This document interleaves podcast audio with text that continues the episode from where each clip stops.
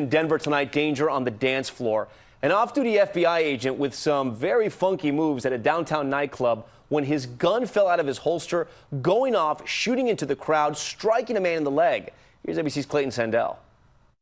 Tonight, the FBI says it's reviewing this incident that began with an agent cutting loose on the dance floor. But as he goes for the backflip, it's his handgun that slips loose, falling to the floor. It gets worse when he picks it up, accidentally firing, hitting a man in the crowd at a Denver nightclub.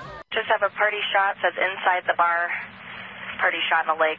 Take another look. As he reaches down, you can see that muzzle flash. The agent holsters the handgun as the crowd backs away saying the gun went off from someone's pocket. We're out with the subject with the firearm. Police took the FBI agent in for questioning early Saturday morning, later turning him over to a supervisor. No matter who you work for, local, city, county, state, federal police, all the rules apply to you on or off duty. Anybody that's sworn that pulls out a gun in a social setting and harms somebody else is in big trouble. The man who was shot in the leg went to a hospital but is expected to be okay.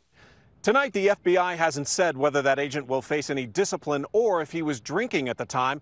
Denver police say the district attorney will now decide if that agent will face any charges.